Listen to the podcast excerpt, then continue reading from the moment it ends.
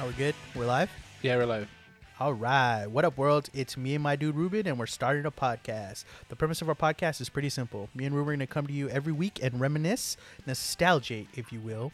Yeah, it's not a word, dude. Uh, it is if I say it is. Now, where was I? Ah, yes, nostalgia, the real nostalgia podcast. Ruben and I will be coming to you weekly, talking about our past job at a movie theater. Probably our favorite job, or at least for me. Each week, we'll shoot the shit, and I'll bring you a specific story about our times as ushers at a movie theater.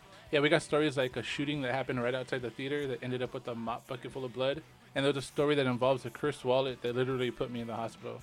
we'll talk about all that and our misadventures of chasing down a drunk friend on the freeway.